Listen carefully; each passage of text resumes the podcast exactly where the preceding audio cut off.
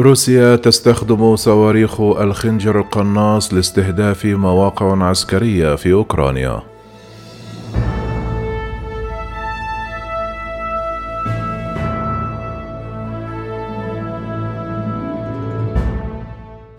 على وقع القتال المستمر على الأراضي الأوكرانية أعلنت روسيا اليوم أنها استخدمت صواريخها الجديدة الفرط صوتية من نوع كينجال أو ما يعرف بالعربية بالخنجر القناص.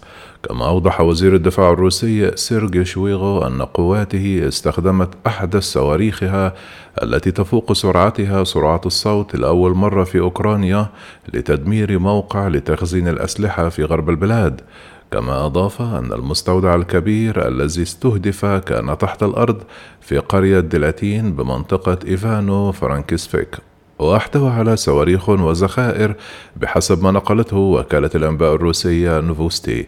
إلى ذلك أعلنت الوزارة أنها دمرت أيضا مراكز للاتصالات السلكية واللاسلكية والاستطلاع تابعة للجيش الأوكراني بالقرب من مدينة أوديسيا الساحلية باستخدام نظام صاروخي ساحلي.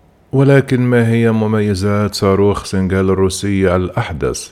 لعل أهم ما يتميز به هذا الصاروخ الفرط صوتي قدرته الفائقة على إصابة الأهداف بدقة متناهية تشبه إلى حد بعيد دقة القنص لا سيما أن انحرافي عن الهدف لا يتجاوز مترا واحدا كما تبلغ سرعته حوالي 12 ألف كيلومترا في الساعة وهو قادر على تدمير الأهداف على مدى 2000 كيلومترا ما يستوجب دخول طائرة ميغ 31 الحاملة للصاروخ منطقة الدفاع الجوي للمنطقة المستهدفة.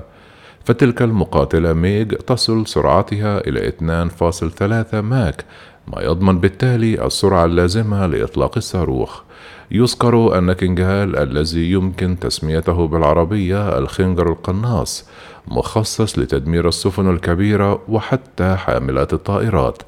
كانت موسكو كشفت عن هذا الصاروخ لأول مرة في عام 2018 يشار إلى أنه منذ انطلاق العملية العسكرية الروسية على أراضي الجارة الغربية في الرابع والعشرون من فبراير الماضي طالبت كييف من الغرب بفرض حظر طيران شامل فوق الأجواء الأوكرانية لمنع الطائرات الروسية والمقاتلات من التحليق واستهداف المراكز العسكرية والقوات الأوكرانية. إلا أن دول حلف شمال الأطلسي وعلى رأسها الولايات المتحدة أكدت أن هذا الأمر مستبعد لما يحمل من مخاطر كذلك أكدت دول الاتحاد الأوروبي أكثر من مرة رفضها لتلك الفكرة. لأنها قد توسع النزاع إلى ما لا تحمد عقباه بل قد تشعل حربا عالميا ثالثة.